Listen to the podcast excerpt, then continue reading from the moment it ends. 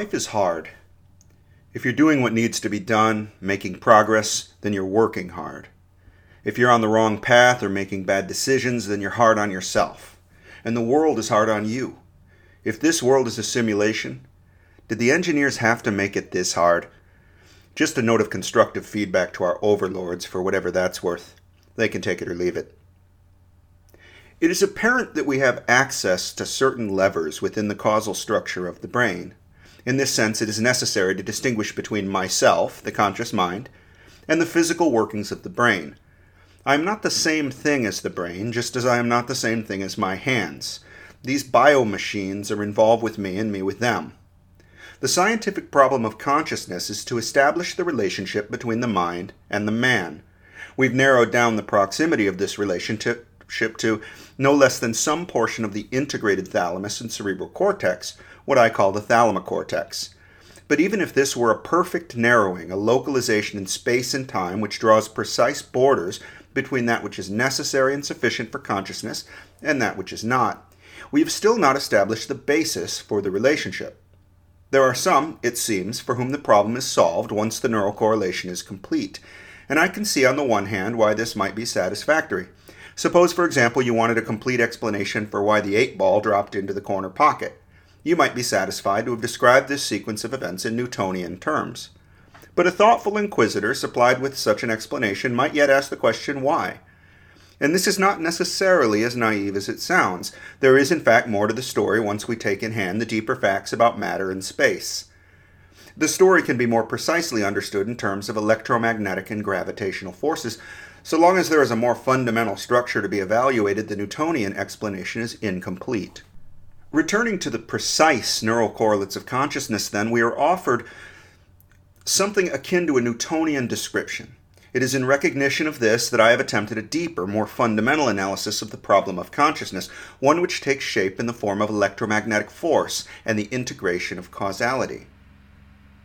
With this in mind, let us examine the observation of apparent mental levers which avail themselves to the conscious human being. By this I mean things that we can willfully alter in the conscious experience, and evidently in the world of things. What daylight can be found between perception and action? Language muddles this up a fair amount, so I'll try to seek clarity as I go into this. We use action terms, verbs, in our language quite liberally. For example, if I lift my hand or point my finger, there is something taking effect in physical reality. But if I see or hear, have I done anything at all in the reality? To see and to point are not descriptions of parallel ideas. In one case, something is happening to you, and in the other, something is happening by you. Of course, to look or to listen implies an action, or at least a deliberate attitude on your part. To think, to believe, what of these operations? I am not at all interested in the sophistry of word games. I only want to define for myself a set of conceptual distinctions along clear lines, to dispense with the fog of linguistics and get to the real objects of inquiry. So let's start with perception. I see and hear and think, but what I really mean is that there are sights, sounds, and thoughts. Those are the sense data, the facts of the phenomenological case. I have to avoid smuggling in additional assumptions. There are sights, sounds, and thoughts. These compose what I mean by consciousness. There are feelings, too, whatever those are. All of these, whether simple or complex, spatially representative, or whatever else, are matters of subjective fact. An experience is composed of such things. Even emotion should be understood as perceptual. The following is from Matthew Lieberman's article, Boo! The Consciousness Problem in Emotion. Quote, Frida identified emotion as a mode of seeing, and vision is a paradigmatic pre-reflective process with countless simultaneous automatic processes giving rise to not yet reflected upon experience. If emotion is like seeing, then it follows that we ought to think of appraisal processes as analogous to perceptual processes. Processing of valence, arousal, controllability, and agency should be thought about and studied the same way that we study motion, color, texture, and shape processing. In both cases, these processes are literally the lenses through which we see the world. Dimensions like agency or motion can be reflected upon, but typically are not and do not need to be in order to contribute to the experience of emotional or visual seeing, respectively. And when people do reflect on these things, the contents of these reflections are not necessarily isomorphic with the pre-reflective originals, and can even alter them.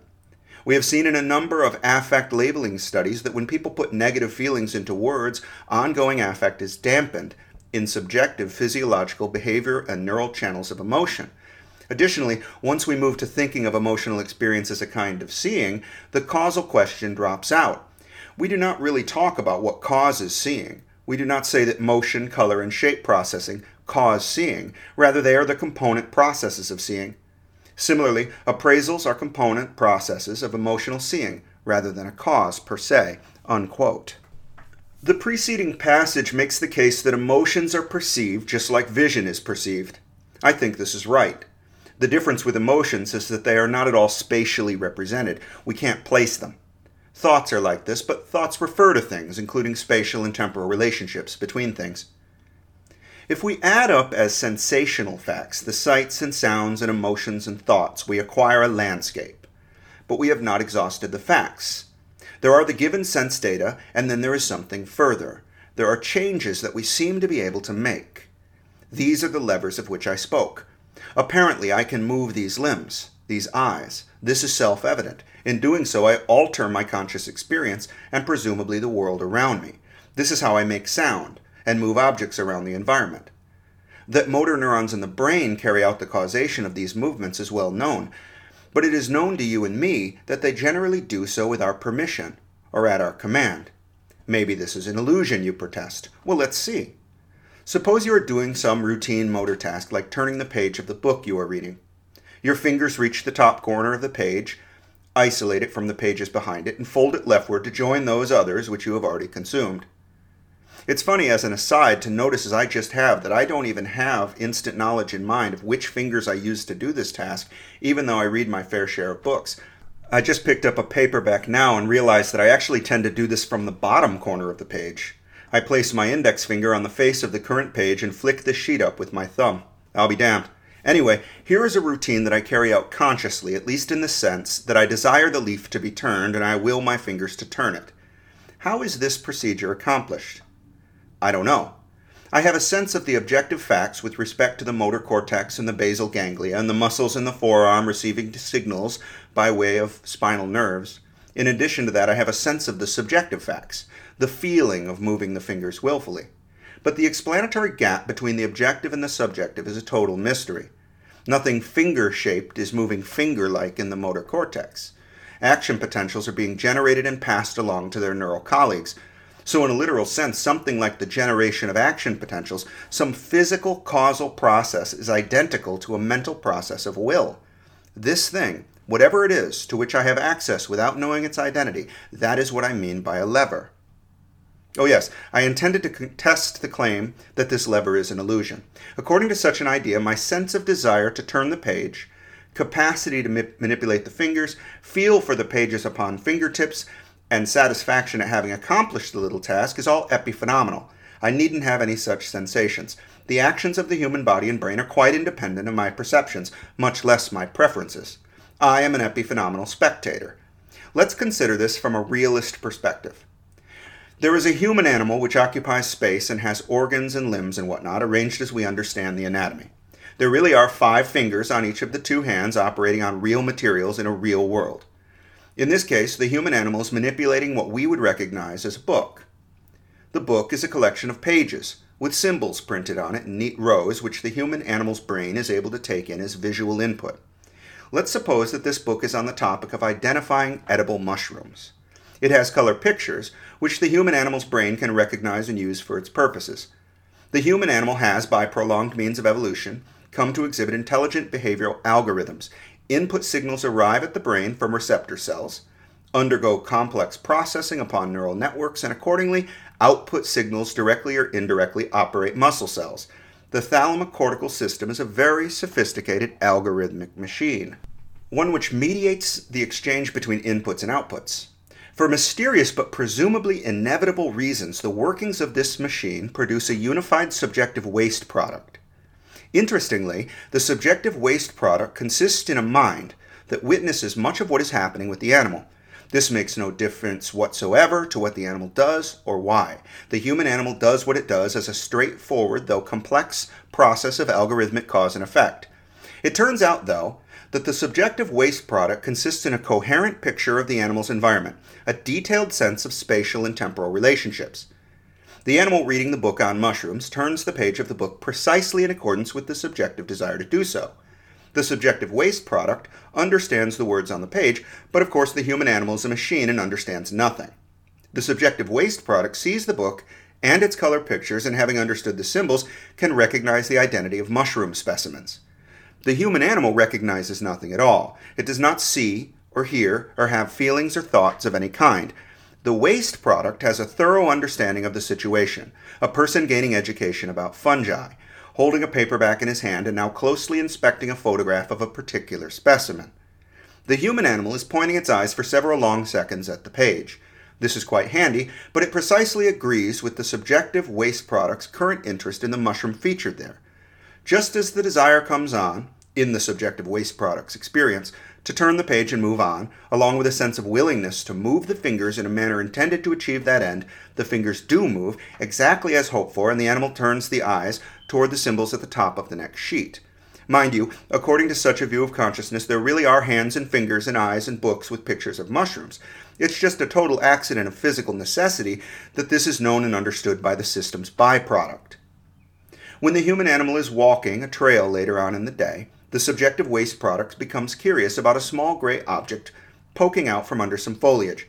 Thankfully, the animal walks over and points its eyes at the thing, which the waste product gleefully recognizes as a specimen of the mushroom from the photograph. The name and remembered characteristics of the species come into mind. The animal smiles, not because it is pleased, but because that is what the evolved algorithm prescribes. It is only the attendant mind, the epiphenomenal waste product, which enjoys the moment. The animal does not experience joy. It experiences nothing. Since we know that the organization of the thalamocortical system does not take the shape of its information, it's a miracle that the subjective waste product sees and feels and understands things just as they occur in the real world. After all, according to this view, it wouldn't matter whether it did or not. It could be off in a totally irrelevant la-la land of subjective experience, like that of a man trapped in a pod in the Matrix. This is conceivable, of course, but it would require us to throw out absolutely everything we know. So I'm going to take the position that there really are causal levers available to the conscious minds of human beings. I should be careful, though, not to assume too much about the nature of these levers. For instance, I don't really know whether my will is a force that carries out action, or whether it's something more like a permission-granting apparatus which could allow or veto something which is otherwise automatic. We may not be able to make much progress other than considering the characteristics of these levers, preliminarily. The first and most straightforward is voluntary movement. This includes any purposeful movement, even though, as we have established, we don't have to be clear on which muscles are being moved and by what neural mechanism. So the act of speech is included. A second lever must be involved in the process of thinking. This is less straightforward. What, after all, is it to think?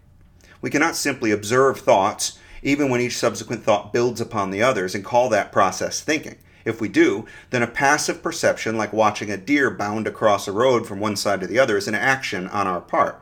That can't be right. There is an active process in what we call thinking, which must be distinguished as a phenomenon from the observation of thoughts. I said before that the act of speech is voluntary movement. Of course, there is something else going on with speech production, in the case that it is not simply the making of noise. There is a thinking out loud which is entailed in meaningful speech, which, after all, is the kind of speech we are discussing now. It may be that the lever we have access to, which enables active thinking, is something about attention. Consider the web of associations and concepts which branches off from any given thought. There are countless options for, say, responding to a statement someone has made. Perhaps if you've ever had the pleasure of a vigorous conversation, you will have noticed. If you're like me, then when your interlocutor has said something interesting, you have many different ideas which emerge into mind in nascent form and vie for your attention in that moment. To me, as a guy who is really interested in ideas, this is a moment of great excitement. But for the sake of illustration, let's consider a very banal example. A person, perhaps an eccentric stranger at a dinner party, turns to you and says, "Elephants eat nothing but vegetation, and look at the size of them." Here, a web of potential branch points extends from the thesis with which you have been presented. I'll make an attempt to show that. To me, it's as if each of the objects in the sentence is a variable to be played with. Elephants, large terrestrial mammals of Africa and India. This branches to other animals. Large animals like whales spring to mind. It branches to other animals in Africa that might coexist with elephants, gazelles and cheetahs and hippos and so on. There are many more branches which shoot into mind off of that one noun, elephant. The next word, eat, specifies an action an elephant takes, so off of eat we get other things an elephant does, like bathe and migrate and stomp around. We also get branches of thought off of the word eat to the kinds of things that are eaten. Different foods come to mind, etc. Next we get the idea, nothing but vegetation, which suggests branches toward all kinds of different plants and their products, grasses, trees, fruit, bark, and roots, and so on. Plus, at the same time, we have the full sentence segment, elephants eat nothing but vegetation, which suggests the branch, what do elephants eat? What do other animals eat? And is there anything other than vegetation that elephants might eat? And so forth. You see, I haven't even gotten through the sentence, and for your sake as well as mine, I won't bother. But there are at least tens of coherent responses I could immediately make to the person who has started the conversation. These responses each have the potential to direct the discussion down a separate path. How is the choice made? Does my mind have the power to determine that? It certainly feels that way. Thinking upon it now, I can imagine a number of implicit factors that would incentivize certain choices. There is the content of the statement itself and what it brings to mind. Some thoughts will be more interesting to me to explore than others, so that will be a major factor in my response. Then there is the cognitive context of what I have recently been reading or experiencing, which might cause me to think of the statement from a certain angle. Then there's a social context. Who is this person? What response might interest or amuse them? What would be appropriate to say? And so on. I might make a joke or a more serious response, depending on my mood and the social context. I submit that there is something here in the process I am trying to describe which is not strictly algorithmic. To be sure, the thoughts that appear when I hear this statement come of their own accord, like visual percepts. They just are. Moreover, the value judgments, the things which interest me or don't, are not under my control. So some thoughts will please or amuse me, others will seem dry and uncompelling. I'm apt to lean into those that I like. In the end, it's easy to imagine that this thinking process is largely deterministic. Where my will comes into the picture seems to be in the direction of my attention to some particular branch of thought, and then my desire to express it as a response. These are the levers. So it might be that voluntary movement and the direction of attention are the whole story.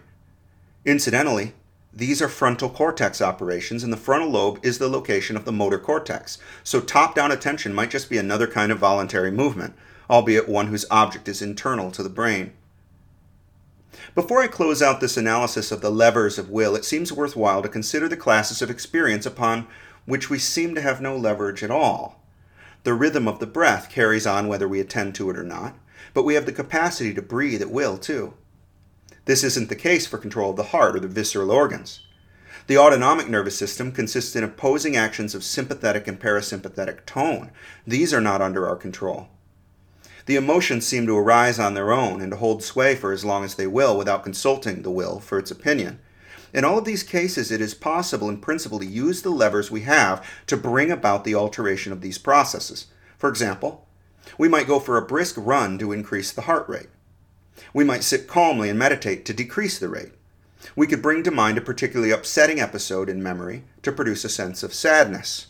Bringing about happiness, at least in my case, is a bigger challenge. Biofeedback training could presumably be used to gain some purchase over these systems. My point here is that there is a difference we can notice directly between the kinds of experiences we have leverage on and those we don't. As a final note, there are perceptions like vision and hearing. As I look in front of me, for better or worse, I cannot summon up visual hallucinations no matter how bored or motivated I am. In the same sense as I cannot telekinetically move a book from its place on the shelf across the room to settle on the dresser, nor can I make it appear to myself in the visual world that I'm doing so. I cannot choose to hear or not to hear either. The best that I have is my attentional resources, which might be made, with proper focus, to turn down the subjective volume on one experiential object in favor of another. Unfortunately, this is a pretty weak force. The mystery we are left with is great.